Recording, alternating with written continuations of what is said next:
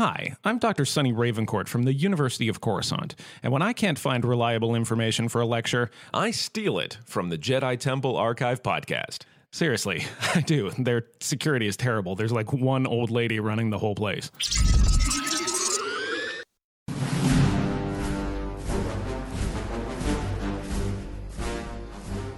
Hey, Star Wars fans, this is Ro from the Ever Imperial, Always Sunny Scarif podcast. Recently, it's come to our attention that there's been a security leak here on Scarif Station. I call on all our Imperial agents to be vigilant and to scan the HoloNet for news and rebel rumblings. I call upon you to access the Jedi Temple Archives podcast for the latest in Star Wars news.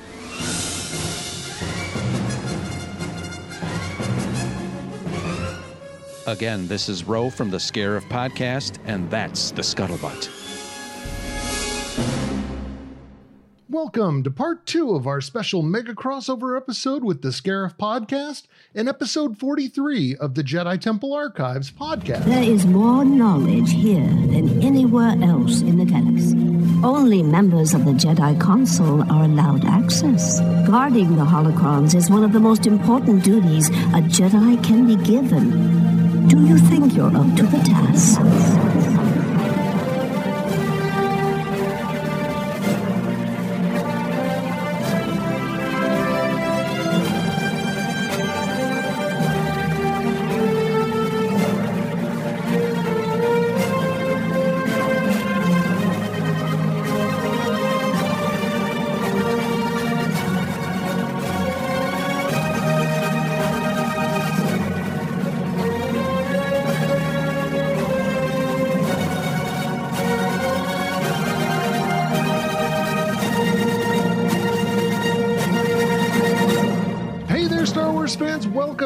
Another episode of the Jedi Temple Archives podcast. I'm your host, Rob, and we are recording this episode on Monday, February 10th, 2020. Today, we're going to be continuing the conversation that we started on the Scarif podcast uh, earlier this week as part of our mega crossover episode with Ro and Alex from the Scarif podcast. And I'm going to have them on shortly. Uh, if you have not listened to the first part of that chat, definitely go over to Scarif podcast and check that out. Uh, you can download them pretty much anywhere you get uh, podcasts. And uh, you're definitely going to want to listen to that first portion of the podcast uh, just so you can kind of be up to speed on where we left off there. And we pick it up pretty quickly here. But before we get to that, I do want to just take a couple quick moments uh, to kind of go over the HoloNet news because the uh, the chat that we do uh, as part of that crossover episode basically feeds right into our outro. So it definitely makes sense to do it here. But I also want to point out that we do have a February giveaway going, uh, and that is out on social media Facebook, Instagram, and Twitter is where I have it posted. We should have it out on our Pinterest as well at JTA Podcast on all those social networks. It is for a Jyn Erso and Cassian Andor set of Black Series characters. So if you are interested in that, please go check out that post.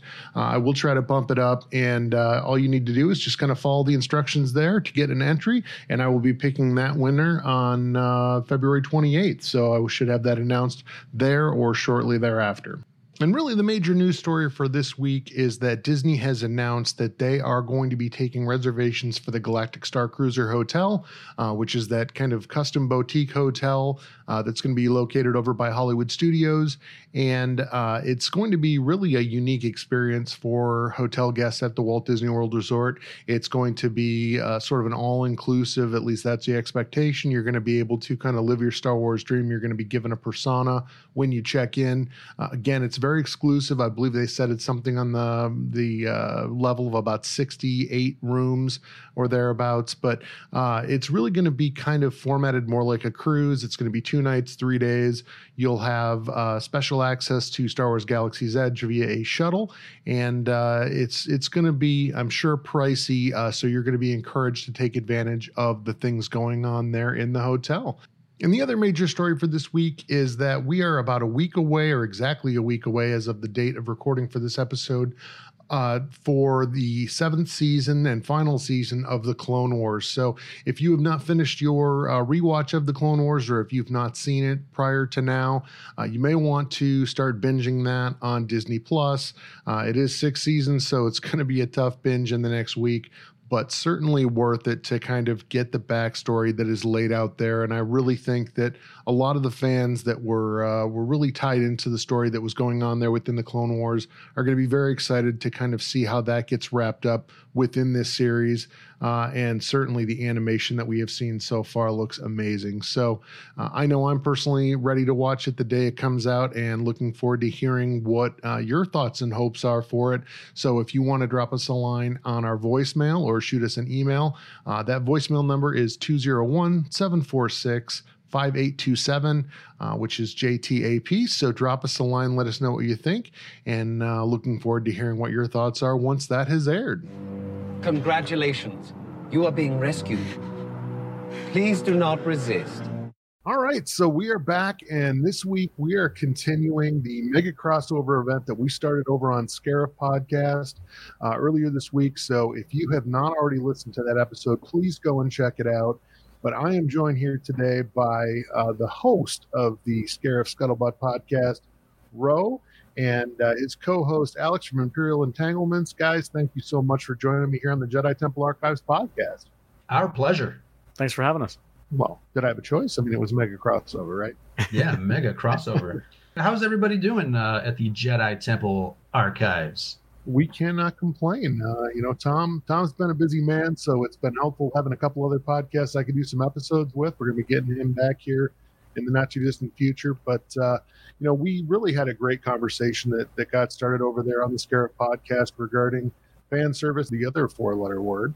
Uh, and I would certainly say that that is an appropriate title for kind of how fan service is viewed in this day and age. Uh, and specifically, you know, we, we talked about it a little bit over on your show, but the Rogue One film that came out a few years ago, uh, which uh, was always kind of listed as a love letter to the fans, there are fans that feel like that whole thing is just pure fan service and, and not really in service to any greater story. Uh, but clearly, you guys have an attachment to that in the sense that you kind of themed your entire podcast around that. So, what was your, you know, kind of viewpoint, I guess, on the uh, the Rogue One storyline?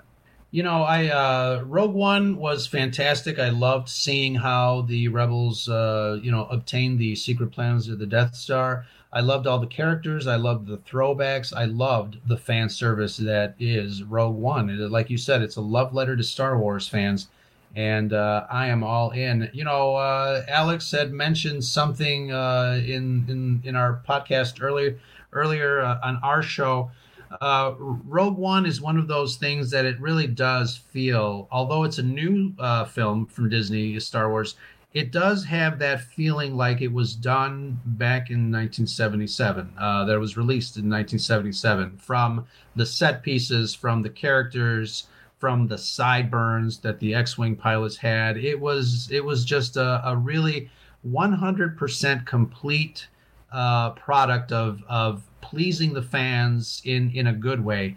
And uh, you know, when I had posted that uh, initial post about uh, fan service, uh, there were one or two uh, followers of ours that kind of got gave us a little pushback, thinking that we were using that uh, you know term in a bad way, and and far from the truth because.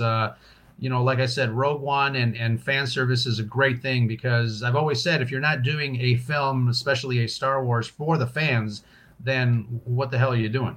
Alex, what are your thoughts on that? Um, I I'm pretty much in complete agreement with uh, Ro on that. I think um, aesthetically, Rogue One really fit the bill for me. Uh, I missed um, that old school original trilogy feel um, in the new era of Disney Star Wars, and uh, Rogue One really filled uh, gave me what I wanted out of that. And uh, again, you guys were talking about on the other podcast uh, on the on the first episode about the um, the diversity of the cast. You know, you don't you don't see that um, as a as a thing until you really think about it. But that cast, you had Don, Donnie Yen and uh, and um, Cassian Andor actor. I can't remember what you guys already told me. Diego, Diego yeah, Diego, Diego Luna. Luna. Uh, you had all these great cast members that all these characters um, that were fantastic and fit into the universe. And um, I want to kind of push back on on the whole like it's not really in service of any greater story. I kind of disagree with that. I think knowing where we got those plans, having that you know that line in the opening crawl of, of A New Hope, um, kind of given a, a, full story. I you know we kind of know the outcome, uh, but we we got attached. At least I did. I got attached to those characters uh, fairly quickly in that movie, and it felt great to watch them uh, go through this adventure together. And it was heartbreaking to watch what happened to them at the end. And I felt like their sacrifice is what fed into the original trilogy and into A New Hope. And as we catch up with that story. Uh, a couple minutes later, when Leia's, you know, getting the plans with R2, like it felt so co- cohesive with the entire story that I, I I don't see it as kind of like a pointless, you know, fan service drivel. It's it, it felt very real to me. It felt like it fit into the uh, into the story and it deserved to be there, in my opinion. So, um, everything about that movie, minus the uh, the Bor Gullet, is probably fantastic. Uh, I could take or leave the Bor Gullet.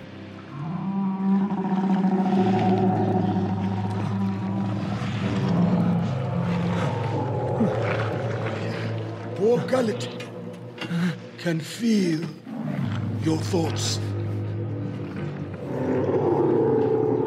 No lie is safe.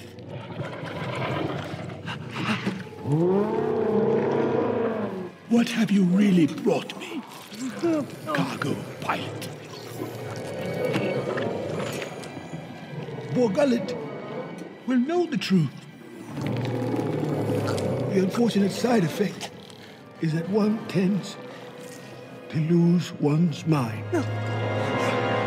I, I, just I love that movie. It's so much fun to watch. It's got a great feel to it. Uh, it's got a great message too. Um, I want to remind people of that like that friendship message where these people were were almost enemies at the beginning of the movie, and then by the end they had all come together to work as a team, and it just worked out so well. So I, I think it really did encapsulate the the heart of Star Wars for me, and uh, I'm the fan service was just the icing on the cake. Having uh, Gold Leader and all the other squad members come back at the very end for the Scarif battle. I mean, I almost stood up in my chair and cheered. Man, that was such a great moment, and it, it fit so well. It, it, wasn't out of place. It didn't like didn't take you out of the movie. It was like, yeah, of course they would be there. They're the leaders of the rebellion. You know, they're the squad. So it, it felt great, man. I love that movie. It's a it's such a great feel good moment. Yeah, it's oh, definitely one of those moments where uh, you know you want to get up in, in your chair and cheer, and uh, I'm sure people around you would be like, "What is this guy doing?" But uh, yeah. it is one of those deep cuts where you realize, "Oh my God, this is the actor," and they brought him back to do some additional, you know, voice recording to to make it fit into this film. And uh, you know that that talk about fan service behind the scenes. I mean, that is a labor of love, if you ask me. Yeah, I completely agree. I mean, I think it's interesting. One of the things that we talked a little bit about on Scarif when we were uh, recording the first portion of this episode was that, you know, Ro, you had shared a, an article with Alex and I about defining fan service in the age of end games, an article out on Film School Rejects by Hayden Kamel. And interestingly enough, in that article, while they're talking about the fact that in a lot of ways fan service can be a good thing, uh, kind of the, the only negative portion that they had in that story was talking about Rogue One um, which they considered to have kind of some cheap walk-on cameos from background characters from A New Hope, and then some bizarre CGI resurrections of people like, uh, you know, Moff, Grand Moff Tarkin. So, you know, the interesting thing to me is that the the cameo from uh, Dr. Evazani Ponda Baba on Jedha aside, I don't really feel like resurrecting Tarkin's character within that particular film was in any way, shape, or form a bad thing uh, he seemed to be very much a good fit for the story they were telling. It's more character development, really, for Tarkin uh, than you get even within A New Hope. I mean, we only get a very brief exposure to him, but he's clearly a very driven uh, individual who who is uh, very adept at political maneuvering. He's basically holding Vader's leash uh, within the story of A New Hope, which is no small feat. So when they sit there and say that you know these are just brought back and, and they don't really have any bearing on the story, I would strongly disagree with that. I think that uh, Tarkin's character, especially, not only was he well portrayed um, with the CGI work that they did in that film, uh, but it was very much a, a, critical portion of that story. You can't have a film like Rogue One without the character of Grand Moff Tarkin, and you're right. He uh, he was a genius Imperial officer. I think he is the first uh, Imperial to um, to hold that title, Grand Moff. Uh, there was no, there were no other Grand Moffs before him. I think uh, he broke the mold, and uh, you know, a great job from uh, from a technical aspect too. It's uh, it, it was really great to see. Yeah, I have a I have a love hate relationship with uh, with this bringing back uh, past actors with the use of CGI. I'm not really a big fan of the idea of it, although I think it was um, executed well in the in Rogue One. Uh, the actor that actually played the part uh, behind the scenes uh, without the without the CGI mask on um, looked a lot like Peter Cushing. Yeah. Um, he actually looked uh, physically a lot like him. I think if they would have maybe used some some makeup a little bit, they actually could have just used him as an actor because he did the voice and everything, and I think he just did a fantastic job. Uh, so, in my opinion, and this is I don't know if this has anything to do with fan service or not, but in my opinion, I think recasting that part uh, with an actor and making them look that way as much as possible using using uh, practical makeup and maybe some digital effects here and there, but not. I don't know. I'm kind of on the fence about the recreating somebody else uh, and, and kind of like sticking their face on some another actor. Not a big fan of that idea. Um, but I, I, agree with you guys 100%. It would have been impossible to tell the story of Rogue One with the creation of the Death Star, and it's without Tarkin. Like he's that's his baby. You know, we, we see him on the Death Star. That's his his flagship almost. Like that's where he belongs. So to have the creation of it, or at least the last steps of its creation, uh, be absent, I think would have been more conspicuous. Yeah, it would have been yeah. worse for him not to be there. It would have been like, well, where the heck was Tarkin during all this? Right. Like if he wasn't there, it doesn't make any sense yeah. not to have him. Uh, so I'm 100% for that. Uh, I loved having him back and seeing him on screen and, and watching him do his thing. And you know, uh, getting back to getting back to what uh, George Lucas has said in the past, you know, Star Wars was always, uh, at least for him, a vehicle to push technology forward, and uh, the creation of uh, digital uh, Grand Moff Tarkin certainly did that. And I think it it will pave the way for you know future endeavors digitally and creatively. Um, I'm not against recreating um, actors uh, in that way as much as as it seems like you are, Alex. Um, you know, I, I think uh, you know I, am not gonna I'm not gonna sit here and say that hey let's let's recreate everybody, but uh, you know when it's when it's done well. I think when it serves that purpose, I think uh, Rogue One is is definitely a good example of why they needed to do something like this. Um, yeah. You know, uh, very, very I was going to say it's very specific to Star Wars because it's a franchise that's 40 years old. You have right. this character that's beloved by fans, and 40 years later, you're trying to put this character back on screen. That makes sense. But when it comes to uh, films, I think I heard a rumor that Hollywood was thinking about doing a, a film with James Dean. Right. And I'm like, he, he why? Yeah. He's been gone for a very long time, and to have you know, some actor um, portray his bodily movements and maybe his voice, but then paste a digital face on top of it. It just seems so off. Like, why not just recast somebody who kind of looks like him? It, it at that like point, we, it seems gimmicky. Yeah, yeah, exactly. Yeah. So there, there's a fine line to be played. I think Rogue One kind of fares on the side of, of being okay. Uh, although, I, again, I wouldn't have been opposed to having an actor as skilled as the one um, who who did the the voice have played the whole part. Uh, it wouldn't have bothered me. I think it would have been a fine a fine thing for them to do. But again, you make a good point about George and his technology. He loves his toys, man. I can't argue with that. you know, he was the one who pushed digital technology uh, forward in the 70s and again in the 90s and 2000s with uh, the prequels. So uh, it seems to be um, uh, continuing that legacy. Yeah, I would say that you know you look at you look at some of the things that Star Wars does that really aren't done anywhere else, and uh, this whole concept of, of a film franchise that spans 43 years that has started in the middle had to go back to the beginning and then jump ahead into the future uh, isn't really something we've seen done anywhere else. I mean you've got star trek films that were made in the past and, and really what they've done in the future is kind of a reboot of the, the franchise uh, but star wars in this nine film arc has very much been kind of a, a storytelling of, of one entire story um, you look at uh, potentially like a Ewan McGregor within the prequels, right? Uh, he clearly went out of his way to adopt the the look to the greatest extent he could, and the mannerisms and the and the speech patterns of Alec Guinness, who had portrayed Obi Wan so well in the original trilogy. And you could probably even look at something like that and say, is that fan servicey or is that just him respecting the original work that Alec Guinness had done? Uh, and he just wanted to make sure that he was portraying that character as truthfully as he possibly could. And you know, you, you just said something, and Alex said it in the last episode. Uh, you know, when it's done right, if it serves the purpose uh, in the story, um, I, I, think there is a fine line. Uh, uh, obviously, now with social media, everybody's jumping on the bandwagon and using the term fan service in in a derogatory way. Um, but you know, obviously, we've discussed it. I mean, there's uh, definitely methods uh, to the madness. There's methods to be able to bring back, uh, you know, callbacks. Uh, you know, a lot of people use fandom fan service as a as a as a bad term. They'll switch it around and say it's a callback, uh, just to kind of soften the blow. I feel sometimes. Um, you know, like I mentioned when I when when I posted this uh, talk about fan service, I got a little pushback and I'm like, no, no, fan service is good. I'm like, no, I know, I love fan fan service. I'm a fan.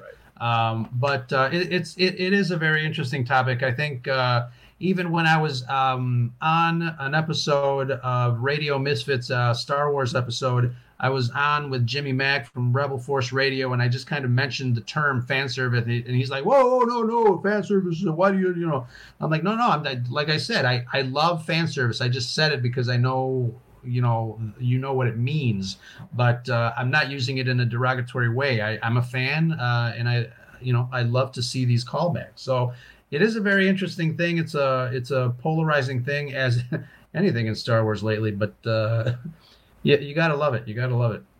Well, and it's kind of sad that it that it's become that way, right? Because ultimately, it's about storytelling. It's about kind of detaching from reality and and stepping into this galaxy far, far away, and really enjoying yourself. And when the fans do that and they just kind of let themselves go and live in this world that was created you know so amazingly by George Lucas with the original trilogy. Uh, you know, it, you kind of can just sit back and enjoy it, and you don't have to worry about the fan service aspect. I feel like the fan service, uh, calling things fan service, and, and really getting into that argument is a way to kind of express maybe some some angst that they have about other things within the overall storytelling. Uh, and we talked about it a little bit on the Scarif podcast about um, you know, Alex, you were saying that you don't even like to address the the Last Jedi and uh, Rise of Skywalker because that kind of is just one uh, ball of of uh, controversy, I guess, that has been created. Prior to that, you know, leading up to Force Awakens, it was it was talked about really within Force Awakens that that was in some ways derivative of A New Hope. Um, but again, they were trying to relaunch the franchise after after a break. I didn't really have so much an issue with that. Um, but I wonder how much of this is really people having an issue with fan service and how much of it is really uh, people expressing a deeper issue they have with the fact that there wasn't a real clear direction for the sequel trilogy, uh, and that was evidenced in those final two films. Yeah, just thinking back to The Force Awakens, I'm trying to think of what may have been a little bit over the top fan service. Definitely Star Killer Base, I think, as kind of like a stand in for a Death Star. That could be a little heavy handed fan servicey. Um, kind of like a it's a callback to a New Hope, but amped up to eleven for some reason. Yeah. Uh, and and we've already seen you know this planet destroying ball uh, two other times before. so like there's definite moments and and there's criticisms about the sequel trilogy and and the prequels for that matter um, that are legit. Uh, this fan service, I don't know, man. It's a tough subject because uh, being somebody who who doesn't get bothered by that very much. Although when somebody points it out to me and says, "See, doesn't that seem weird?" I'm like, "Well, yeah, it kind of does, I guess. Like, why are the First Order like just upgraded stormtroopers? Why don't they have different uniforms?" And I'm like, "Well, it's because they wanted to call back to the Emperor, they or or the Empire. You know, it's it's." fan service. Like, okay, I get what you're saying. so you have to. I'm I'm trying to look at it from a different perspective now that we're talking about it a little bit more. Um, if you if you're of that mentality that you're like, hey, I want fresh new ideas. I don't want just rehashed things. I don't want the same. You know, I don't want to see just upgraded AT-AT walkers in the Last Jedi on a on a white planet that's not really snow, but it looks like snow. It's like there's a fan servicey moments that you could definitely look at in a negative light. uh, and they're riddled all over the sequel trilogy. But it's it's hard. These these modern day uh, filmmakers who are in charge of Lucasfilm and who are given the the chance to make a Star Wars film, they're all like us. They grew up with Star Wars. They love all of it, so they they want to put these moments in there. Uh, as much for themselves as for all the fans, like, oh, wouldn't it be cool if we could see like a new type of AT-AT Walker? Like, let's do that scene, and then we'll have a, a new planet that's like kind of white, but it has like this red underlying crystal. I'm like, I say it that way, it sounds pretty cool. so there's like there's this dueling thing that you can definitely see two different sides of the argument. Um, it's interesting though because you never see anyone complain about the fact that Iron Man has 42 versions of his armor, right? right. But the stormtroopers change their armor. God forbid, right? yeah. Oh, so, oh, I love. I loved it when people were mad about the Sith troopers. Like it's just a red stormtrooper. I'm like, I was going to So? mention that. Yeah, I was going to say when people, and then when the filmmakers do change something, and then you've got stormtroopers riding on this bike that flips one of them in the back, and that, that's like totally new. They can fly now. They're like, no, man, that's uh, just to sell toys. I'm like, all right, I give, I give up. that was kind of goofy though, man. Like, why did they Star Wars to has launch been about selling toys Oh, yeah. the original trilogy. Right? Yeah, that's true. George, that was George's bread and butter, man. Selling toys was how he made the original trilogy happen. So, I think it's still. I think it's still his bread and butter. but you know, there's- that is a whole nother conversation Yeah. I think that, that we should have at some point because I think it is incredible. I don't think a lot of people understand how many places the original trilogy could have failed, stalled, and and never occurred. Um, Sure. The more I read of the making books, it's it's a minor miracle that original trilogy Star Wars was ever actually a thing. oh, that that But first get that the original Star Wars movie, I, it was saved. I think what it- they said it was saved in the editing bay. Like it was an awful movie. If you watch the unedited, uh, just you know, behind the scenes cuts of the of the scenes, where like Darth Vader's helmet's falling off, and like Chewbacca just looks awful at a certain angle, and this and that. But George, you know, worked his magic in the editing bay and uh, and made it happen. It was uh, it was George and Marcia Lucas. Uh, Marcia was the one that uh, saved it in the edit. I'd love to go back in time and just uh, be on the set. Hi, little Padawan. What am I doing? Doing a podcast. We're talking Star Wars. Lightsabers. Do you want one of those?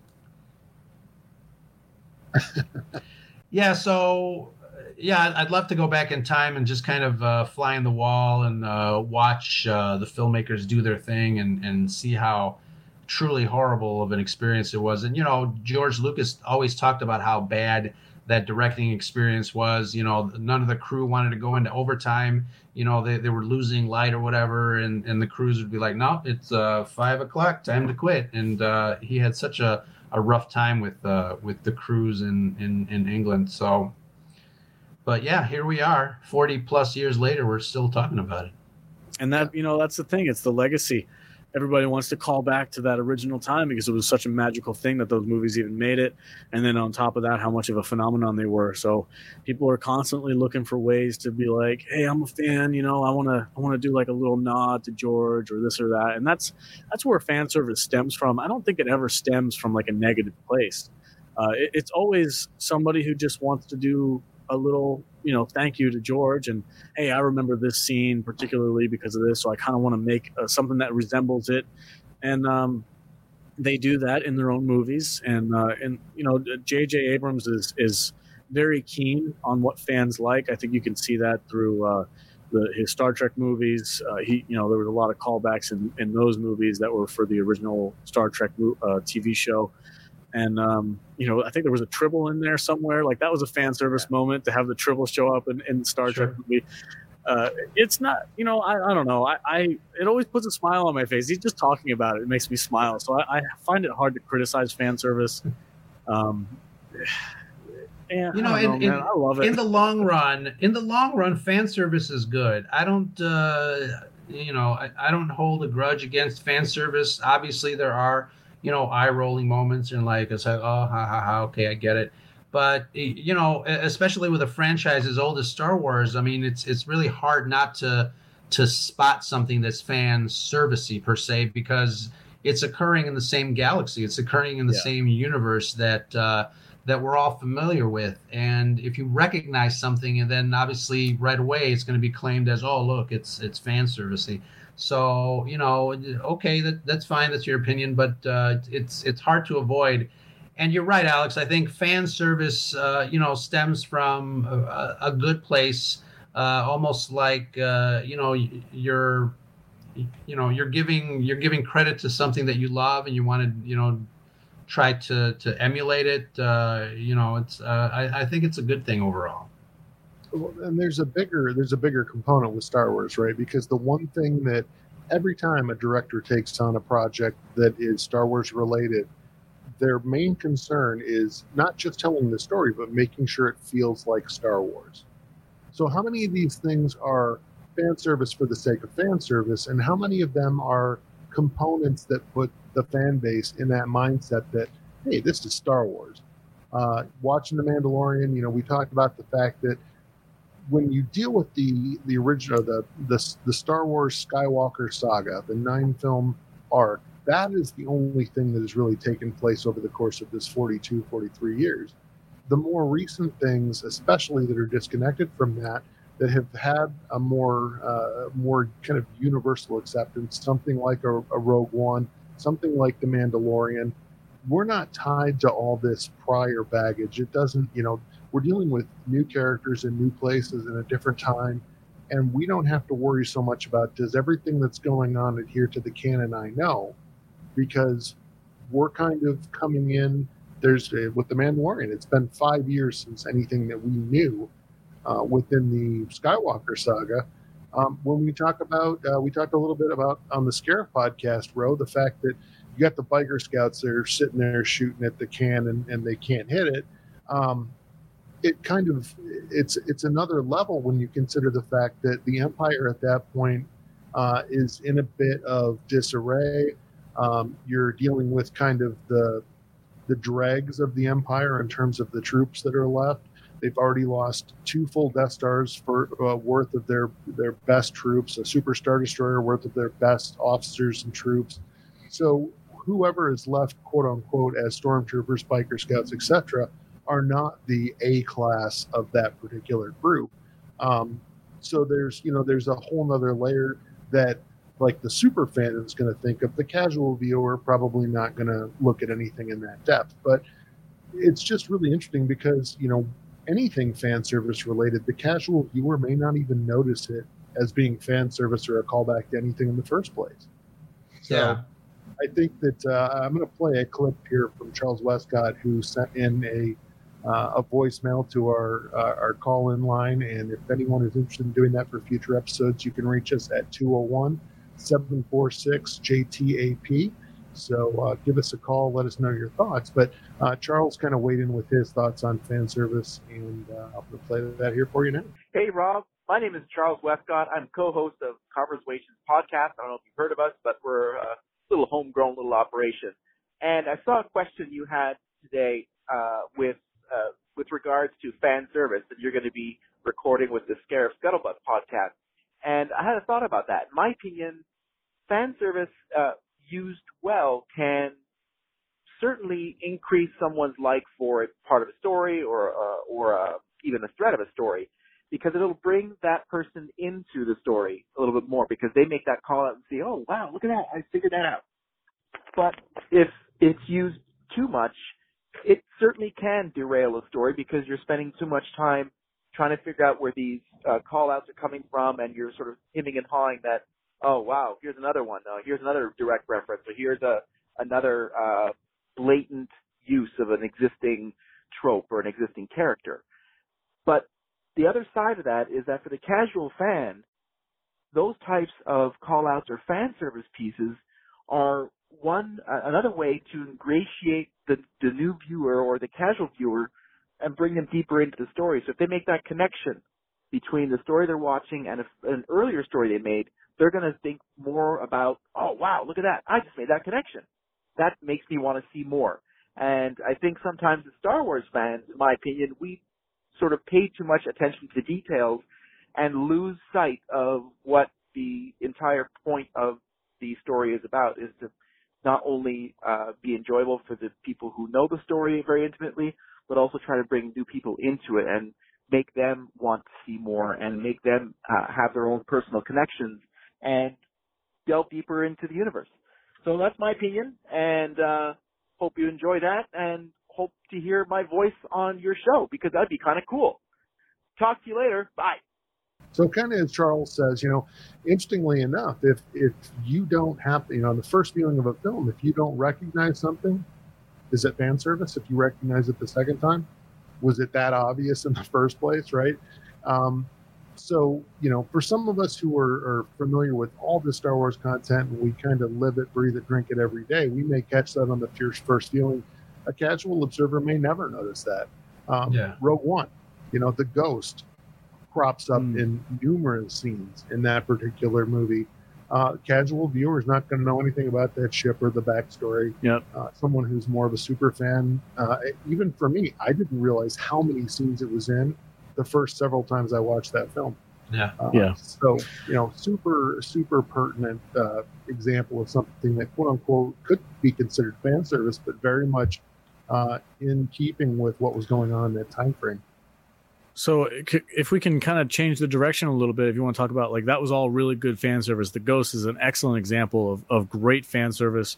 It's not recognizable to most people, but the the ones the fans, right? The the quote unquote fans are going to see it right away and be like, "Oh my gosh, that's the Ghost."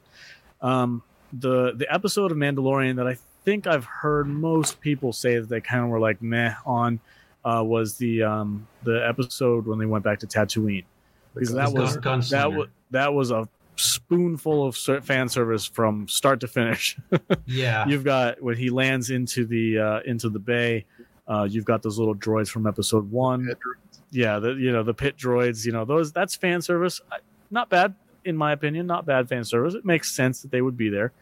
Um, and then he walks, and he just so happens. I'm I'm sure. I, I don't know. Is this the only bar in Mos Eisley or is that just the so it's like he goes into the bar from A New Hope. You know, we get that moment where like we recognize where Han Solo was sitting when he shot Greedo.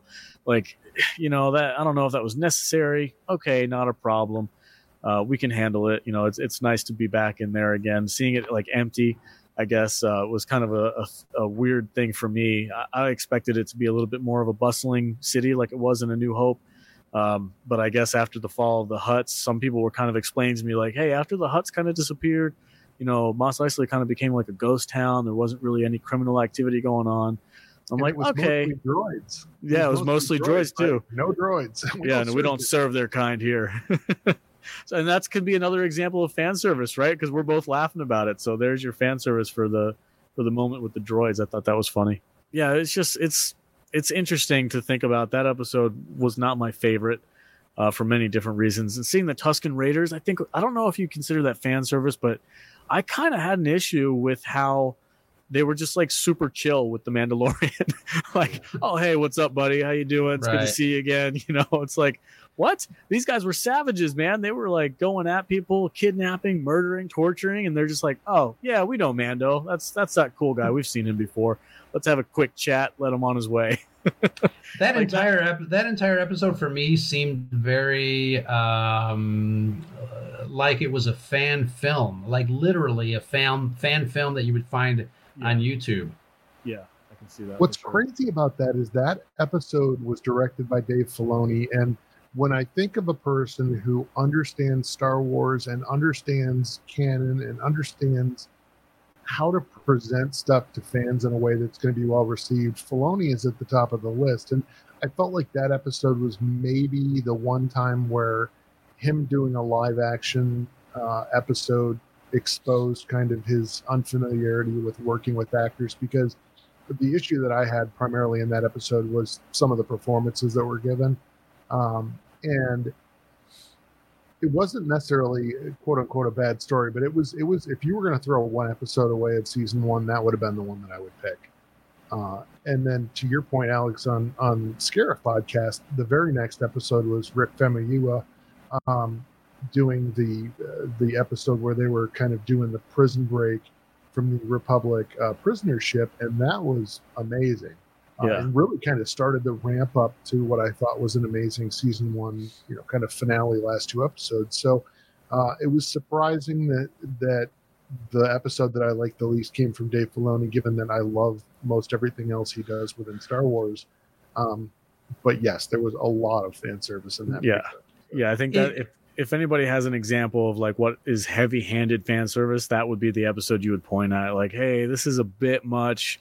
You know, we get it. You know, you're a Star Wars fan. We're on Tatooine. Yeah, yeah, yeah. Like, I think I could definitely see if somebody was kind of put off by that episode, like I was. It, it that's it's almost too much all at once. You know, the fan service I think some is something that needs to be sprinkled throughout in little tiny bits, not just like that was like a a double bowl of, of ice cream. You know, it's just like way way too much. Felt sick afterwards. You're like, oh man, that was too much.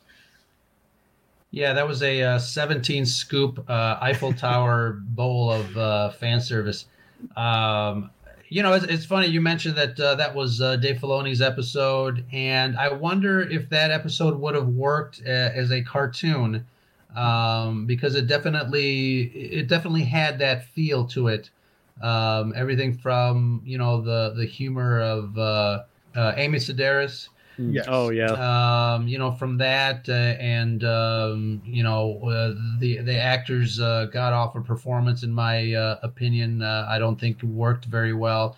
Um, so yeah, it, it would have been uh, an interesting view to see that episode as a cartoon because I think we wouldn't be as harsh on it if it were part of a Rebels episode. That's a good point.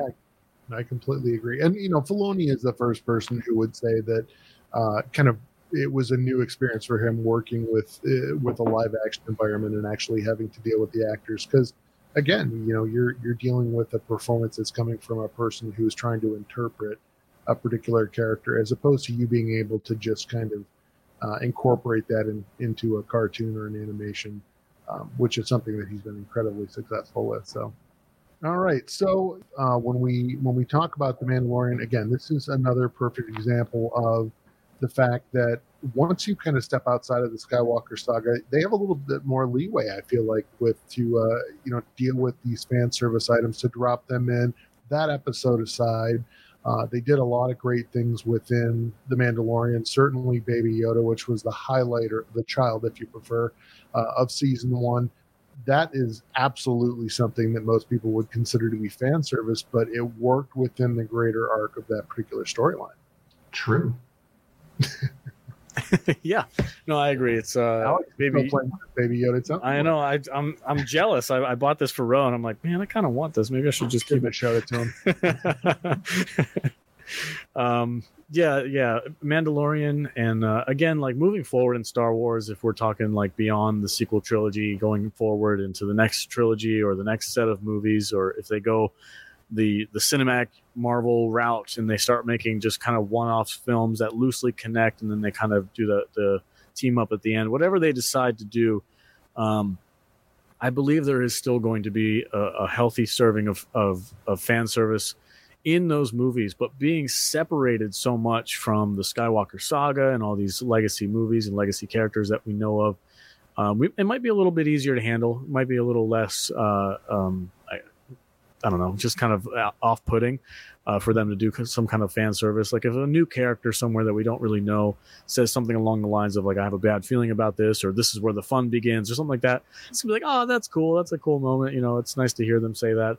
But I swear to God, if we get another Death Star, yeah, I'm yeah. done, man. Right. it's too many. Like stop, you know, blowing, uh, what, stop blowing up planets. one of the things that I see a lot of fan service uh, with uh, repetition of lines and stuff are, are in some of the Star Wars comic books. And uh, I read a, a, few titles, and uh, you know, I think I mentioned to one of you guys uh, in in a Twitter conversation we were having. You know, if I hear someone say you can dispense with the pleasantries, Commander, one more time, and it's not Darth Vader, it's uh, it, it's it's too much. It's too over the top. Um, but uh, there are some titles that uh, really uh, stop doing that and really get into the nitty gritty of the story with uh, with great dialogue. Um, I think the lead up comic book to uh, the um, that yeah, I um, Order. Yeah, the the the lead up comic book uh, series to that uh, is really great. Uh, no repeated lines, uh, great story arc, uh, really good characters. Um, I'm, I'm enjoying uh, I'm enjoying that, and sometimes you know sometimes I guess you know th- there is such thing as fan service fatigue uh, from that perspective. Uh, but uh, you know that there's a line obviously in the sand that uh, i- you know is different to, to each and every person, um, especially in Star Wars. Yeah, Ro, you played uh, you played through the episodes of Vader Immortal, right? So far, Yes, yes. Has has Vader said any iconic lines or any kind of repeat lines from the original trilogy in that, in that Um, video game? One or t- yeah, one or two. I but, but you know what? When it comes to Vader, I'm I'm I'm blind because I More really forgiving. love I love Vader as you can see behind Yeah. me. Uh, it, it's uh, I am definitely more forgiving. You know, standing in front of Vader and him telling you impressive, most impressive. I'm like, yes, thank you. so yeah, no, it's more, a lot more forgiving. Yeah, Uh, the ultimate fan uh, service moment to have an iconic character look at you in the eye and say "most impressive." You're like, "Oh my In- god!" in Rogue Defense, having played the entire Vader Immortal series, I'm six four. I'm not a tiny guy. Uh, I've met you guys both in person, so I shouldn't be intimidated by having Vader walk up to me because I should be at least as big as he is, and I'm looking at his chest. Uh, so basically, Yeah. everything else kind of goes out the door. I know that he said some things that were probably callbacks to films. I couldn't tell you a single one of them. Um, but yeah, if you ever get a chance, and I will tell this to all our listeners, if you ever get a chance to play any of the Vader Immortal episodes, jump on it. Uh, I know that they've uh, they've offered it at some Dave and Buster's as, as one of their VR experiences. Um, I've also done the VR experience at Disney Springs, the uh, Secrets of the Empire, um, which is like Vader Immortal to the next level because not only do you have that VR storyline, but you've got like a, a vest on where you can feel every blaster impact. Oh, nice. Oh Um, wow! and and every room that you walk through physically is exactly what you're seeing in the game. So if you see a, a wall control and you reach out and trigger It's it, there. you feel it under your hand. Um, so it is it is incredible, um, and awesome. there's a great tie into that. Uh, so with regards to what we were talking about earlier with Rogue One, kind of the interesting thing, and, and we talked about Tarkin and his character and the kind of the additional character development and character um, kind of uh, particulars of his character that you get within that series. But if you are a fan of the actual uh, the books and some of the comics that they put out, you get within the current Thrawn trilogy that they had recently recently released over the past few years, you get a lot more insight into Tarkin's character and the fact that while he was a Grand Moff, he was also very political. Um, and the maneuvering that we see within Rogue One is very much in keeping with what we see in his character in the books. And uh, it's a wonderful thing for us as podcasts that most fans don't have time to keep up with the comics and the books and all of the di- different media that is out there. So if they want to get more enjoyment out of some of these films, we're a great place to go to kind of get that filled in without having to invest all that time. Uh, so we're in a pretty secure position for the future, but um, it's really kind of it's interesting because what someone might perceive as fan service with a Tarkin appearance in the film, if they are unfamiliar with kind of the backstory in the books, what is actual character development or consistent with that character within a film may be perceived as fan service, even though it's really just furtherance of, of what that character development was in some of these other media. Yeah, and it's it's, it's interesting too that uh, you mentioned other media because I, you know, I always uh, often think about all the the the different uh, story platforms that we have, especially for Star Wars. I don't think uh, you know Star Wars is unique in that it has so much other ways of telling the story. And you know from comic books and novels and now games and things like that besides the cinematic experience uh, of the storytelling uh, you know for this franchise it's uh, it's a very interesting way of telling the story. And uh, it, it's a monumental task you know from a company perspective because there's a lot to keep track of uh, you know obviously marvel has done a great job with keeping track of it uh, with uh, the history of their characters. You know, granted they change a few here and there uh, because of the uh, the times that we live in. Some of these characters have changed, uh, you know, for for whatever reason. But uh, you know, Star Wars is unique. Again, just having so much, so many other different ways of telling the story. Uh, and uh, you know, as a a Star Wars fan and someone that loves again someone that loves fan service, it's it's a great time to be alive to be a Star Wars fan because we're getting so much. I cannot disagree with that, Alex. What are your what are your thoughts on that? I'm sorry. On what? Yeah.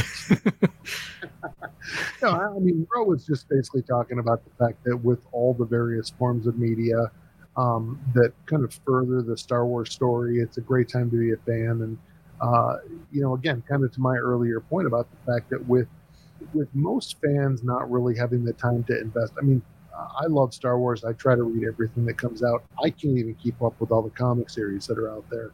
Um, and I'm supposed to be hosting a podcast where I'm supposedly an authority on these things. Uh, it's it's a great time to be a fan. There's never a lack of, of material out there, but there's also kind of an underlying factor, which is that there has to be some way to kind of keep all of this uh, kind of uh, in line. I know that with the expanded universe, I mean, we talk about the fact that when Force Awakens came out, they basically wiped the expanded universe and pushed that into Legends. I mentioned it a number of times on our podcast. They're very much at risk of having the same thing happen here if they're not careful with kind of curating all of these various forms of media that they put stories out in today. Yeah, definitely. It's very difficult to keep up with, and I, I run a different another podcast of my own where we talk about movies and films, and you know, I always have to go and say, okay, I want to make sure I know what I'm talking about. So I'll search YouTube or I'll search the internet or podcasts like yours, and I'm like, okay, I need to catch up on this subject, and I'll listen to somebody who's an expert on it, just so I can kind of uh, get the cliff notes and understand what I'm talking about before I go onto a podcast and record something. Uh, so as far as like a content creator, it's fantastic to have all this different information rolling around there and have people like yourself and Ro who are experts in specific things uh, that I can kind of bounce ideas off of and listen to and get and get feedback on. Uh, but it's it's definitely hard uh, to keep up with nowadays, and uh, I think it might be even hard for the people who are making the stuff because a lot of the times you'll catch these little moments of like bad continuity where one thing doesn't really quite match up with another, and then they have to go back and like kind of explain that or retcon something or or you know from a certain point of view uh, a certain subject you know what i mean do a, a classic obi-wan. Um, but the uh, the thing that I want to that I would say is most important about this expanded universe stuff and these these novels and books and, and uh, comics and stuff like that, and even video games too, is that um, you never want to use this extra material to explain what's happening in the movie. The movie itself should be standalone. Anybody walking in should be able to just pick up right away, understand what's happening, understand the characters, and enjoy the story uh, nowadays with these companies, uh, and it goes. It's not just Disney. It goes for you know CBS with Star Trek and and uh, all these other companies that have these big franchises on hand. Uh, when they wanted they want to do that huge multimedia conglomerate, you know, like oh we have books and we have novels and we have movies and we have cartoons and this and that, and it's all you know connected and and you have to watch this obscure episode of this cartoon to, in order to understand what's happening in this comic. And then this comic is going to feed into this tv show. And then this tv show is going to feed into this movie that we're going to make later that's it's a bit too much you know? It's, it's hard for the casual viewer. It's even hard for the for the hardcore fans to really get into because you have to follow every one of these little plot threads uh, to understand something in a story that should be self-sustaining. So I, I would just caution. I mean, I don't think anybody's going to listen to me, but if anybody's listening to the salty nerd over here, uh, you know, don't you don't want to overdo it with your with uh, your expanded universe or, or with your like Marvel esque. You know, you have to watch Ant Man and the Wasps in order to understand Endgame, kind of a thing. Like yeah, I get what they're doing. It is uh, in a business direction. It's very smart. bro, what are you doing over there? Yeah, I'm, I'm calling Kevin Feige. Let him oh, okay. letting him know what your message is.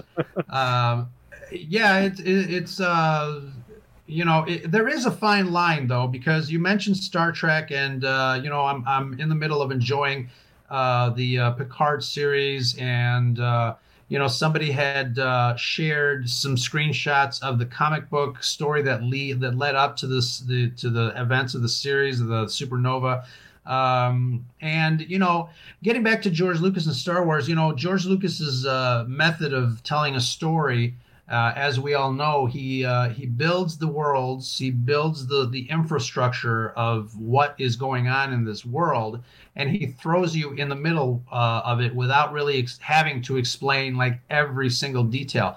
But there's a there's a there's certainly a, a fine art because I think the sequel trilogy has tried to do that, but has uh, failed in many ways because there's actually there's I think there's more questions now than than than before.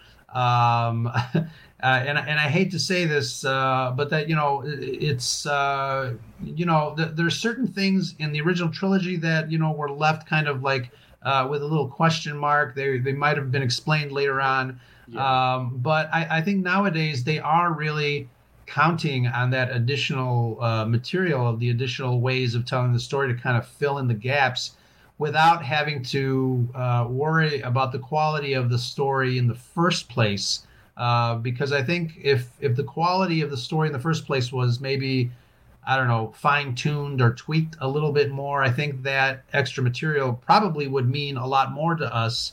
Uh, you know, in in hindsight. Yeah, and I got in an argument with somebody on Twitter, of course, um, about this very subject about, uh, about Boba Fett. Uh, I was like, you know, they were complaining about Captain Phasma being kind of a waste. You know, we didn't get anything about her character. She died like a punk, whatever. She looked cool, but she had no like real stamina or no no staying power. I'm like, all everything you just said could be said about Boba Fett. it's like, you know what I mean? Like it, it, up until true in the seventies and eighties and the nineties, like we knew nothing about Boba Fett. There was some EU material, from what I understand, some books and stuff, and then of course he showed up in the in the in the uh, the Star Wars Christmas special cartoon. I think um, that was like the first introduction to him.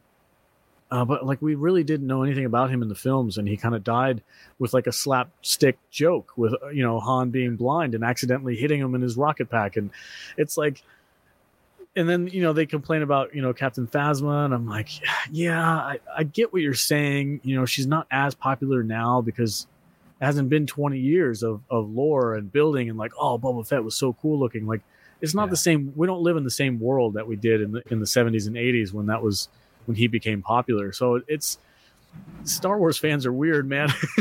yeah, they get hung I, up I, I on some, They get hung up on some weird things. Yeah. It's like you know, yeah, and and and Phasma could have who knows, you know, Phasma could have a story uh, written about her. I think there is one book. Oh yeah, her. yeah, it's called Phasma. Is it? Oh, okay. She already has a book about She's her. She's got a book, yeah. Yeah, and who knows? You know, she like the I, I the thing that I said was like. uh you know, it took 20 years for us to learn where Boba Fett came from, and the only reason we know, and I honestly, this might actually serve into our plot about uh, fan service is like, do we really need to have Boba Fett being the template for the clone army? Like that felt like that kind of is a fan servicey moment. We're like, yeah. oh, everybody loved Boba Fett, so let's have him or his dad be the template uh, for the clone army, and that way we can have like a cool little Boba Fett backstory. Like that's fan service. That's 100% totally. fan service. I agree. And and uh, first of all, I we still don't know why this this stranger needed a child, uh, you know, as his own. It's, it's kind of a little creepy there. he wanted to be a single dad, bro. okay.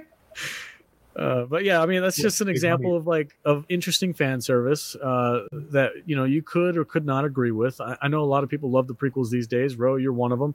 I grew up in an, in a time where it was kind of the cool thing to kind of poop on the on the prequels. So um, that's just kind of how my mentality is. But uh, having Boba Fett be a main part of that was was 20 years later. You know, we didn't know anything about him in the original trilogy. So when you can kind of compare that to Captain Phasma, where we don't really have a lot of information on, looks really cool.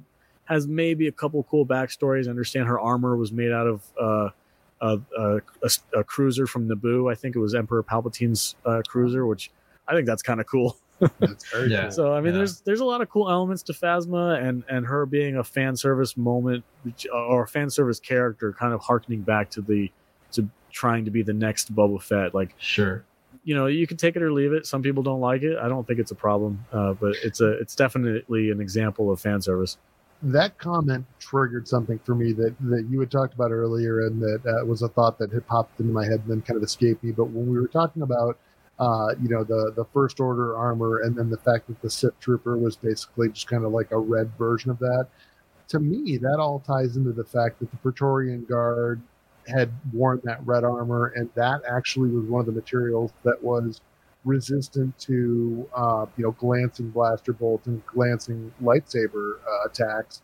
It was one of the materials that was actually in in some ways resistant to lightsabers, and you actually see within the Rise of Skywalker, you know they they charge through the halls of the Star Destroyer of Kylo Ren Star Destroyer, and they're taking out stormtroopers right and left, you know, shooting them in the in the upper chest, and they just fall into the ground when they're charging across the the hull plates of the Star Destroyer that's kind of rising into atmosphere and fighting against the Sith troopers, they very deliberately show a Sith trooper take a shot in pretty much the same spot, and it just kind of glances off, and he continues fighting.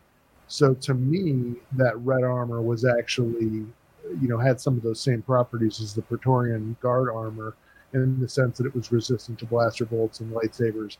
Um, and that's something that you wouldn't expect a, a typical fan to know. You kind of have to be a little bit more into the lore, but it goes very much to your point about the fact that I do think that they're very much at risk of creating a situation where they're not telling the full story in the film. That you do have to have some understanding of some of this expanded material, and I do think that that is a a negative in terms of storytelling within the Star Wars universe. What's interesting is that now we are experiencing this Disney Plus streaming service where, for less than the cost of potentially creating a film, you can do a eight or ten episode arc uh, on that streaming service, and you have more ground to actually flesh out the story. And it just kind of makes me wonder if the long term goal is going to be you know we talk about uh, the movement online about you know uh, solo 2 i can i can far easier see that being a disney plus streaming series as opposed to a film in the theater. Hmm. i agree. I would love to see solo 2 as, as part of a, a series. And uh, you know one of the aspects of that film is uh, you know getting back to the, our service uh, fan service talk um, there was there were definitely some callbacks there that uh, really harkened back to A New Hope. Uh, a lot of elements that I really enjoyed uh, with the story, and something that I hope that uh, that gets kind of revisited if uh, if a sequel uh, to Solo gets gets started, whether in film form or Disney Plus. I think it, it, it, will be an interesting uh, time going forward, especially with Disney Plus, because it is yet another way to tell a Star Wars story. And never in my wildest dreams would I have uh, imagined that we would get, you know, Star Wars series like like we are getting now. So it's it's it's going to be you know if you don't like fan service now, then hold on to your hats, brother, because it's coming. yeah, and, and, it's a different it's a different time too because if you look back at the original trilogy, uh, kind of going back to the whole Boba Fett thing, also the the Emperor.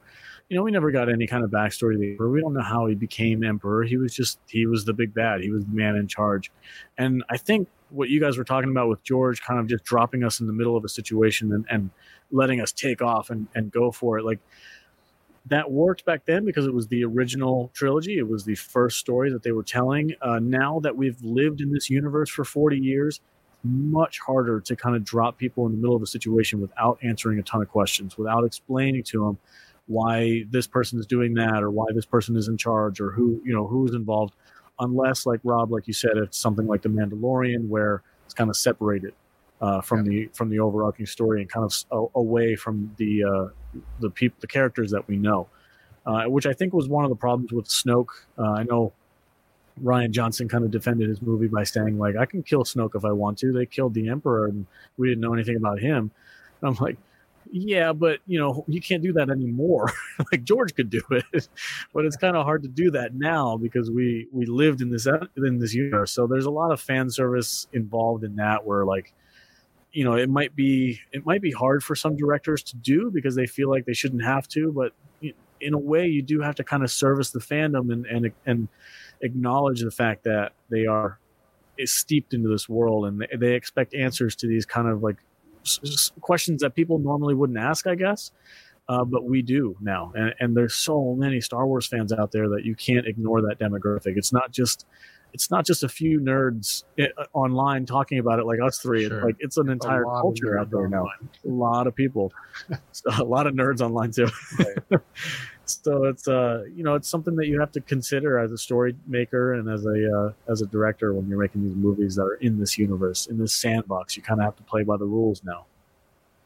Yeah, it's definitely harder to surprise you when it comes to this, and I think that's one of the reasons that I'm kind of, uh, uh, you know, happy now that Rise of Skywalker Episode Nine is done. Uh, you know, we get to uh, explore a new sandbox, if you will, Alex, uh, in this, uh, you know, in this Star Wars universe. Um, we'll always have, uh, you know, great moments uh, from the original trilogy and some of the other Star Wars films that we have enjoyed throughout the years. Uh, but I'm looking forward to see what they come up with uh, with new Star Wars, uh, new characters, and uh, I'm excited.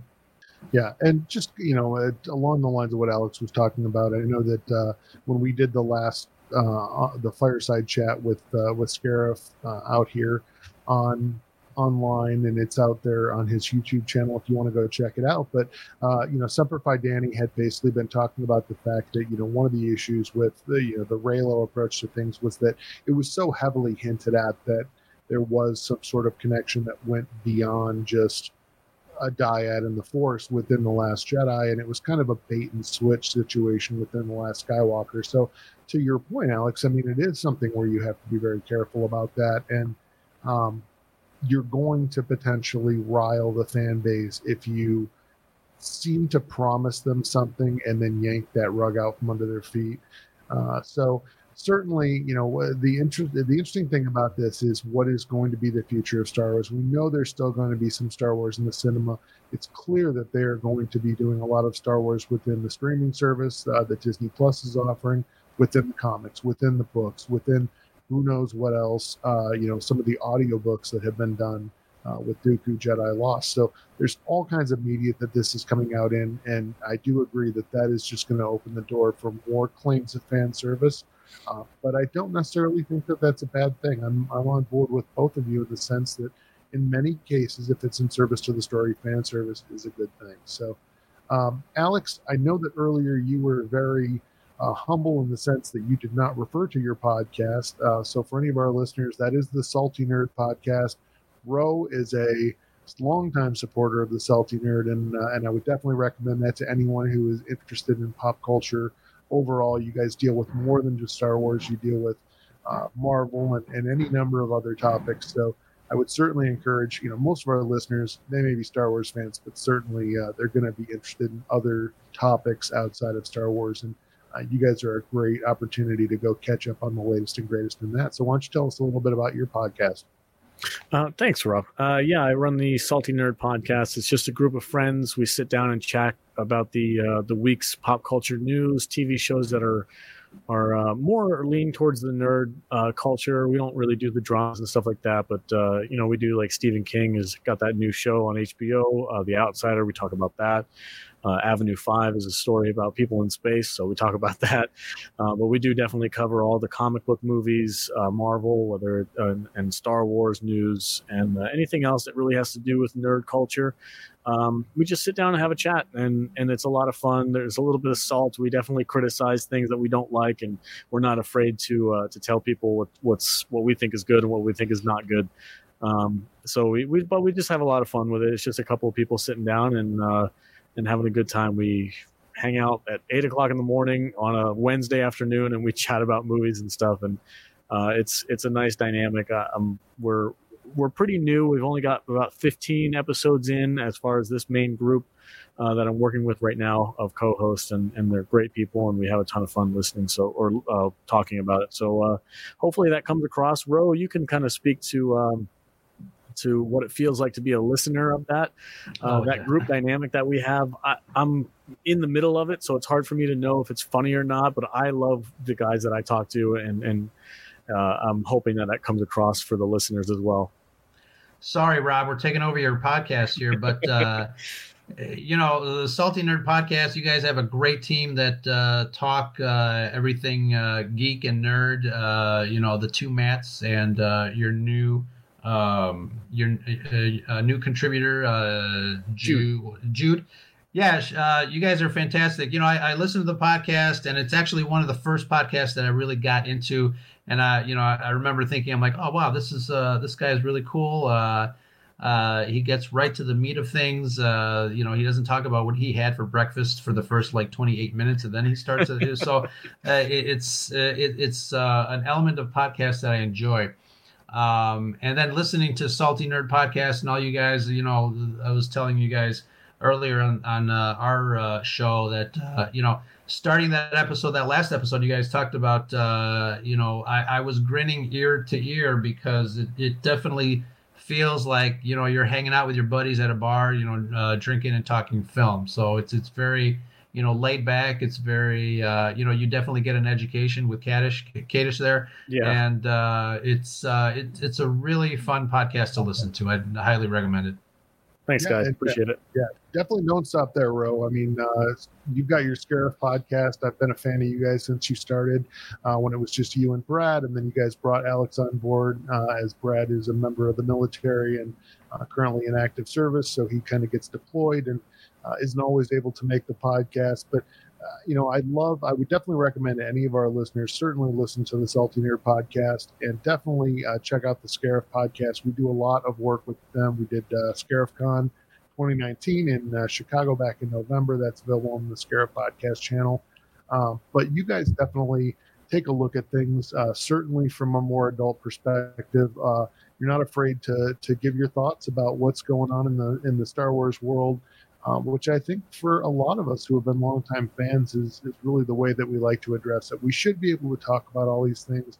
You guys are always very good about, um, you know, listening to people from all viewpoints and having a rational, reasonable discussion uh, without it becoming, you know, something where everyone's getting their feathers ruffled. And I definitely respect that. That is a, a rare talent to have in this day and age the Switzerland of Star Wars podcasts, the yeah. of Scuttlebutt. right. Yeah. Somebody had mentioned that. It's funny. You know, it, uh, I, am very uh, humbled and I'm very lucky to have, uh, uh, uh, you know, a co-host like Alex and, and Brad. We started back in April. Uh, but, you know, we, Rob, you'll attest to this as well. I mean, we've made such a great community. We got folks like Lauren from the Galactic uh, podcast. Uh, we got uh, Charlie Skywalker. We got Pete Fletzer, uh, Mike. Uh, you know, I mean, there's a lot of us that are doing this, and there's a lot of us that support each other. Um, and I have been humbled uh, at all the support and from all across our Star Wars. Um, you know, fan community and podcast community, hashtag pod people. So uh, you know, it's it, it has been a, a, great ride. Uh, we continue to uh, to make friends and grow the podcast, uh, especially when we do collaborations like this uh, with you, Rob, and with uh, some of our other pod friends. And you know, we just we just want to talk Star Wars, have a good time, and you know, just having fun.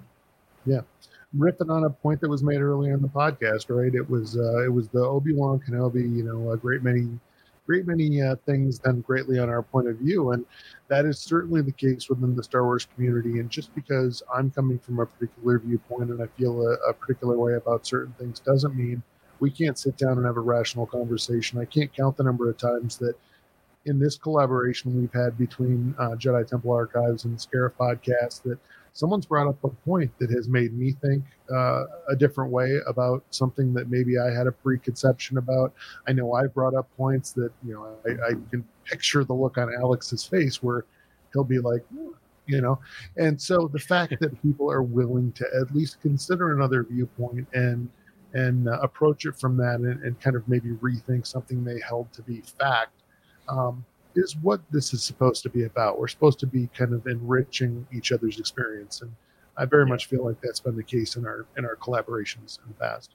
That's what that's what drew me to podcasts uh, when I first started listening to uh, I think just Joe Rogan's podcast where he would have these controversial figures on as interviewing and, and guests, and he was like, you know, it's much easier to to be negative when you have just quick snippets and sound bites, but when you sit down and you have a conversation with with somebody, uh, for or an hour or two hours or something like that, uh, you can you can get this uh, much more nuanced idea of what you know somebody's opinion is, and I think that helps. Um, you know, within the current state of, of Star Wars fandom, I think it's important for for us pod people to uh, to be out here having full conversations about a subject that might if you look on twitter it looks like the fandom is at war and if they go to celebration they're going to try and kill each other with fake lightsabers. It's like it's not that's a that's like a whole different world on online but if you come onto here and you have a conversation with somebody it's a totally different feeling. So um, i for one am a big fan of podcasting and i'm glad to see that Ro and rob you guys are, are heading off the star wars fandom as far as i'm concerned in a new direction um, as opposed to some of these old school Star Wars podcasts who might be kind of set in their ways and might be a bit more controversial. I really like to support the people who are, hey, let's have a conversation about this and let's see if we can come to a result that is at least acceptable to most people, you know, or or talk about a subject that we might not agree on, but it's okay if we don't agree on. We don't have to have some kind of a crazy blood feud on Twitter about it. So uh, I definitely appreciate the work that you guys are doing, and that's one of the reasons why I came on to work with Ro on Scarif Scuttlebutt. Was I was like, I, I like what you're doing. Uh, I like the takes that you were have that you had in, with Brad, and of course, um, the production quality is just on point. Man, I'm still impressed by that. Absolutely, every episode, uh, Ro puts a lot of time and effort into the Scarif podcast. Uh, definitely check them out. Um, guys, thank you so much for coming on. I don't want to take up too much more of your evening. I think we had a great discussion across the two episodes that we had. I don't think it's a topic that we're ever going to solve, uh, no matter how many episodes we do on it. But uh, you know, again, having these conversations is what makes people think, and, and I think that's really the most important thing in terms of the Star Wars fandom in this day and age. Thank you very much, Rob, for having us. Uh, a, a, wonderful collaborator as always, and uh, until next time, yeah, we're uh, we're uh, also uh, gearing up to do another collaboration with uh, the folks at uh, Coruscant Radio Underground. We're going to be talking about our favorite Star Wars novels and uh, anything from Thrawn to some of the recent books, Kevin Scott and Claudia Gray, Lost Stars, and we're going to be taking a special look at uh, what uh, almost became the sequel to Star Wars, uh, Alan Dean Foster's Splinter of a Mind's Eye. And uh, that should be a very interesting discussion. Uh, Andrew uh, reads a lot. he's, I think he's going to be able to give us some great insight into all of our favorite novels. Uh, I haven't read uh, a whole bunch of them, but uh, the ones that I've read, I've really enjoyed. I think my favorite one is Lost Stars, but Cla- Claudia Gray. Uh, you know, albeit a, a young adult's uh, novel. Hey, I'm a young adult. What the hell, man? But uh, yeah, it's it, it's a it's, it's, a really great, well written story and uh, you know she's probably one of my favorite uh, Star Wars actors or uh, sorry writers uh, at this moment. Uh, so we'll be having a discussion uh, at the end of the month with with those folks. Yeah, I would definitely recommend that particular book to anyone who's a fan. It is considered current canon.